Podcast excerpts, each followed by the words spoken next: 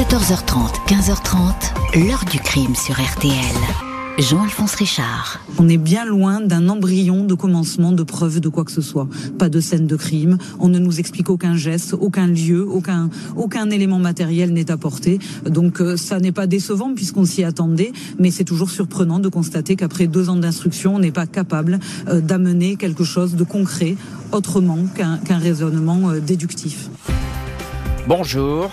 Deux ans après la mise en examen de Cédric Jubilard, les juges d'instruction s'apprêtent à clore l'une des enquêtes les plus intenses et les plus acharnées jamais menées dans l'histoire criminelle française. Pas un jour n'aura été perdu pour essayer de retrouver le corps de l'épouse, Delphine, dissimulée dans une nature chaotique où les caches sont si nombreuses qu'il faudrait des dizaines d'années pour toutes les explorer. Même si à première vue l'histoire semble rester à son point de départ, pas de corps, pas de preuves, pas de témoins, le mari demeure aux yeux des enquêteurs le seul suspect digne d'intérêt. Il pourrait être renvoyé dans les mois qui viennent devant une cour d'assises, retenu contre lui une minutieuse accumulation d'indices, de déclarations, de constatations qu'ont réuni les enquêteurs. Autant de points qui convergent selon eux vers un époux qui a toujours nié les faits, mais si ce n'est lui qui aurait pu en vouloir à la jeune femme? Quels sont ces éléments qui peuvent tout faire basculer? Question posée aujourd'hui à nos invités. 14h30, 15h30. L'heure du crime sur RTL. Dans l'heure du crime aujourd'hui, retour sur l'affaire Jubilard. Il y a deux ans, Cédric Jubilard était mis en examen. Il a toujours nié avoir fait disparaître son épouse Delphine, dont le corps n'a pas été retrouvé. Des mois de tension pour l'époux qui n'a jamais craqué. Mardi 13 décembre 2022 au soir, Cédric Jubilard, bonnet, gilet pare-balles qui dissimule une doudoune kaki, réapparaît au numéro 19 de la rue Yves Montand à Cagnac-les-Mines, la maison où son épouse Delphine a disparu dans la nuit du 15 au 16 décembre 2020. Il n'y avait plus mis les pieds depuis sa mise en examen pour homicide volontaire le 18 juin 2021. Cédric Jubilard, 35 ans, a les mains entravées par des menottes. Il est attaché à un gendarme. Il est là pour un transport sur les lieux, une espèce de reconstitution de la disparition. Les juges d'instruction, les enquêteurs, les experts en comportement de la gendarmerie, tout le monde scrute la moindre réaction de l'intéressé, mais le mari ne semble afficher aucune émotion particulière, comme si ce décor familier n'évoquait rien pour lui. Il prend quelques pauses pour fumer une cigarette. Il ne s'exprime qu'en quelques mots. C'est un peu comme s'il s'en indique un témoin présent à la reconstitution. Les juges Audrey Asma et Coraline Chartier sont ce jour-là plus que jamais à l'affût du plus petit élément, d'une contradiction qui pourrait changer le dossier. Pour l'occasion, la Peugeot 207 bleu marine de Delphine, sous-scellée depuis la disparition, est amenée devant la maison, véhicule qui tient un rôle important pour les enquêteurs. Le 15 décembre 2020, vers 17h15, une voisine a vu Delphine Jubilard rentrer de l'école avec ses enfants. Elle s'est garée sur sa place de stationnement habituelle, capot dans le sens de la montée. Un voisin rentré vers 21h15 certifie que la Peugeot était bien dans cette position. En revanche, le lendemain matin, il a noté que la voiture était garée dans l'autre sens, celui de la descente. Elle a même failli le gêner dans sa manœuvre alors qu'il amenait sa fille à l'école. Je me suis dit, tiens, c'est bizarre. Ils se sont garés autrement aujourd'hui. Les premiers gendarmes arrivés à la maison au matin de la disparition ont eux aussi constaté que le véhicule, vitre couverte de buée, était dans le sens de la descente. La Peugeot de Delphine aurait donc bougé dans la nuit, mais pourquoi? Et qui l'aurait conduite? Cédric Jubilard explique que contrairement à ce que peut raconter le voisin, son épouse ne se gare pas toujours de la même façon. La 207 est examinée par les experts, rien de suspect n'est détecté. Au cours de la reconstitution, Cédric Jubilard est conduit dans la maison. Cette demeure en chantier qui aurait miné la vie du couple, selon la mère de Cédric. Les travaux n'avançaient pas, pas d'escalier d'accès. Moi-même, je n'aurais pas voulu y vivre, déclara Nadine Jubilard. Le mari reste égal à lui-même quand on l'amène dans le salon, présenté comme l'endroit où une dispute aurait éclaté. Vers 23 heures, le fils du couple, Louis, âgé alors de 6 ans, aurait observé depuis une porte entr'ouverte ses parents en train de s'invectiver il a entendu sa mère dire à son père ⁇ Arrête-toi ⁇ Le petit Louis ne fait état d'aucun geste violent ou de coup. Louis avait assuré que sa mère, avec qui il regardait la télé ce soir-là, portait ses lunettes. Il est catégorique. Lunettes retrouvées sur la table de la cuisine, mais en mauvais état. Une des branches est absente, retrouvée sous le canapé. Lunettes expertisées par des spécialistes de la Direction générale de l'armement, selon ces experts. Celles-ci ont subi une force à savoir une pression sur le nez de la victime. Le mari répète que cette paire de lunettes était depuis un bon moment en mauvais état. Les branches qui sont interchangeables ne clipsaient plus, précise Cédric Jubilard. Pas de témoin de la disparition, le seul récit est celui du mari. Mais est-ce le bon? Mercredi 16 décembre, 4 heures, 9 minutes, 59 secondes, le gendarme de permanence au 17 reçoit l'appel d'un homme qui se présente comme étant Cédric Jubilard, domicilié au 19 rue Yves Montand, à Cagnac-les-Mines. La voix est inquiète, mais pas affolée. Bonjour, je ne sais pas où est passée ma femme, il n'y a personne. Il donne des détails à l'opérateur. Il vient de se réveiller et n'a pas trouvé son épouse, Delphine. Il a fait le tour de la maison, il est trop tôt il n'a pas voulu alerter les Il raconte que Delphine a déjà disparu une fois, c'était en plein été. Elle s'était endormie dans l'herbe pour regarder les étoiles filantes. Cédric Jubilard n'omet pas de dire que son couple ne va pas bien, mais il assure qu'il n'y a pas eu de dispute. Il travaille dans le bâtiment, il est ouvrier plaquiste. Ses propos retranscrits par le gendarme de veille sont les suivants. Je me lève tôt, je me couche tôt. Vu qu'on est en instance de divorce, on ne se parle presque plus. Chacun fait sa vie. Et voilà. Il regrette qu'elle ne lui ait pas dit où elle allait plutôt que de le laisser galérer ici comme un con. Il va falloir de longs mois aux juges et aux gendarmes pour établir le plus précisément possible le déroulé de la soirée de la nuit de la disparition. Ce mardi 15 décembre 2020, Cédric Jubilard rejoint la maison de Cagnac vers 18h40. Il est revenu en bus d'Albi où il travaille sur un chantier. Il aurait dû passer régler une dette à un mécanicien local, 50 euros, mais il ne peut plus retirer d'argent. Delphine est déjà là quand il rentre. Il raconte avoir joué avec les enfants, son fils Louis, 6 ans, sa fille Elia, 18 mois, a fait la sieste. Il n'a pas beaucoup échangé de paroles avec son épouse, qu'il décrit comme froide et distante, ainsi que le relate le journal Le Parisien.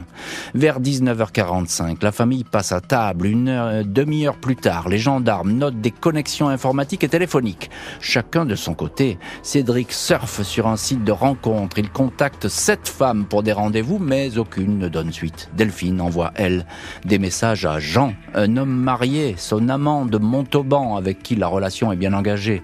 Le couple a décidé de vivre ensemble. Delphine lui adresse un virement pour participer à l'achat de 7 bouteilles de vin.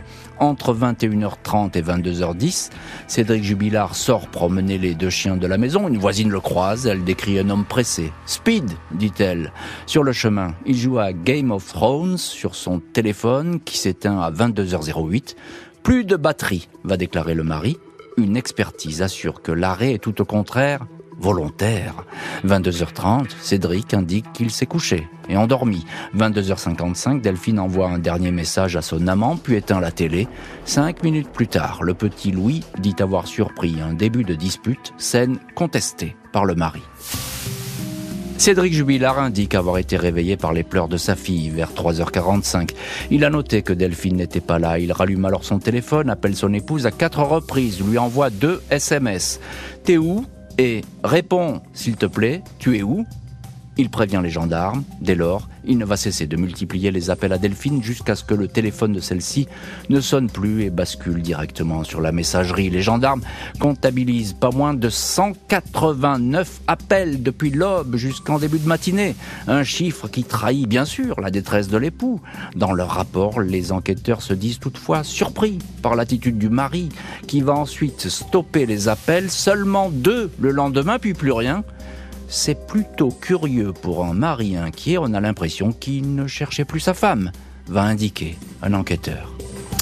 Les gendarmes sont persuadés que le mari a fait disparaître l'épouse, un geste criminel dont il aurait parfois parlé.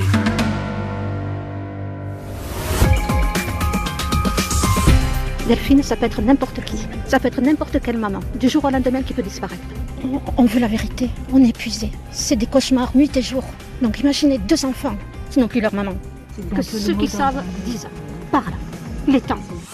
Au programme aujourd'hui de l'heure du crime, les deux ans de la mise en examen de Cédric Jubilard, soupçonné d'avoir fait disparaître et tuer son épouse Delphine dans la nuit du 15 au 16 décembre 2020. Depuis qu'il est écroué, les enquêteurs sont allés à la chasse aux témoignages. Dès le début de leurs investigations, les gendarmes avaient été intrigués par une petite phrase prononcée par Cédric Jubilard, rapportée par sa mère, Nadine.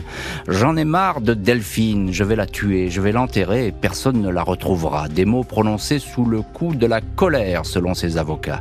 Depuis, d'autres témoignages similaires ayant trait à la dissimulation d'un corps ont été annexés au dossier.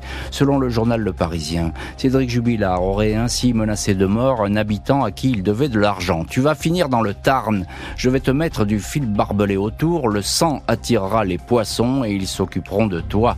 Ce témoin affirme que le mari s'intéressait beaucoup à l'affaire du pont de Ligonesse. Il était obnubilé par le crime parfait. Alors que nous en parlions, il m'a dit un jour, tu verras, je passerai à la télé. Un ex-collègue de travail, Jubilard, aurait déclaré, si un jour je dois faire disparaître un corps, personne ne le retrouvera. Invité chez des amis, il aurait dit en observant leur jardin, un jour, s'il faut faire disparaître un corps, ça, c'est le bon plan. Les experts psychiatres qui ont examiné Cédric Jubilard ne sont pas formels sur sa dangerosité. Un rapport indique qu'il a pu agir dans un moment de colère projective, refusant un sentiment d'échec. En mai 2022, un psychologue clinicien note que le suspect bétonne son discours et ne laisse pas prise à la surprise. L'individu livre des phrases sibyllines, évitantes, des marques de déni, de dissimulation à propos d'une liaison extra-conjugale de Delphine. Il dit qu'il s'en doutait, précisant je n'aurais pas accepté un divorce à l'amiable parce qu'elle m'aurait mis, parce qu'elle m'aurait pris pour un con. Un suspect, mais toujours pas de corps. Pendant deux ans, c'est pourtant tout un périmètre qui a été fouillé. Les dernières fouilles importantes sont menées le 14 février 2023. Ce jour-là, les enquêteurs se sont recentrés à proximité de la maison de Cagnac-les-Mines. Quatre plongeurs spéléo de la gendarmerie visitent un puits étroit qui descend à 6 mètres sous terre, mais aucune trace de Delphine. Des dizaines de kilomètres carrés n'ont cessé d'être ratissés dans cette campagne truffée de galeries minières, autant de trous qui pourraient servir de cachettes, très souvent recouverts par une végétation dense et sauvage. L'un des sites répertoriés par les gendarmes près de 700 hectares, n'a pas pu être exploré à fond. Il s'agit d'une ancienne mine de charbon, transformée en parc de loisirs destiné à la balade, aux activités sportives, le parc de la découverte. Il est assez facile d'accès la nuit, bien connu des habitants du coin. Il recèle beaucoup d'endroits où personne ne s'aventure. Malgré des recherches vaines, le directeur d'enquête laisse dans un rapport planer le doute. Il nous est impossible d'affirmer que le corps de Madame Jubilard n'y a pas été déposé, écrit-il. Les juges Audrey Asma, Coraline Chartier estiment que le mari, parfait connaisseur de la campagne, a eu le temps de transporter la dépouille et de la déposer dans un lieu secret. Delphine Jubilard était encore vivante le 15 décembre 2020 au soir, au moins jusqu'à 23 heures, heure à laquelle le petit Louis dit l'avoir vu discuter avec son père dans la maison. Il y a ensuite un espace d'environ 3h30, suffisant selon les enquêteurs pour que Cédric emporte le corps de sa femme à bord de la Peugeot 207 et le cache dans un lieu qu'il aurait repéré à l'avance. Pas de corps et un mari qui dément, les juges arrivent au bout de leurs investigations. Cédric Jubilard, interrogé à plusieurs reprises par les juges d'instruction, n'a jamais livré le moindre début d'aveu.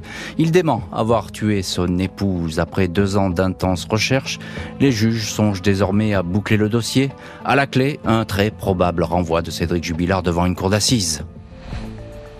Nadine Jubilard, la mère de Cédric, attend, elle aussi, de son côté, la vérité. J'ai plus de force. J'ai plus rien à ce moment-là. Donc je demande à mon fils, pour Elia, pour Louis, pour Delphine, pour la famille de Delphine, de dire la vérité. Pour que moi aussi, plus tard, je puisse regarder mes petits enfants droit dans les yeux mhm. et pouvoir leur dire aussi la vérité. Et que j'ai tout fait pour essayer de connaître la vérité. Et la réponse de mon fils, c'est J'ai rien fait, maman. L'heure du crime, présenté par Jean-Alphonse Richard sur RTL.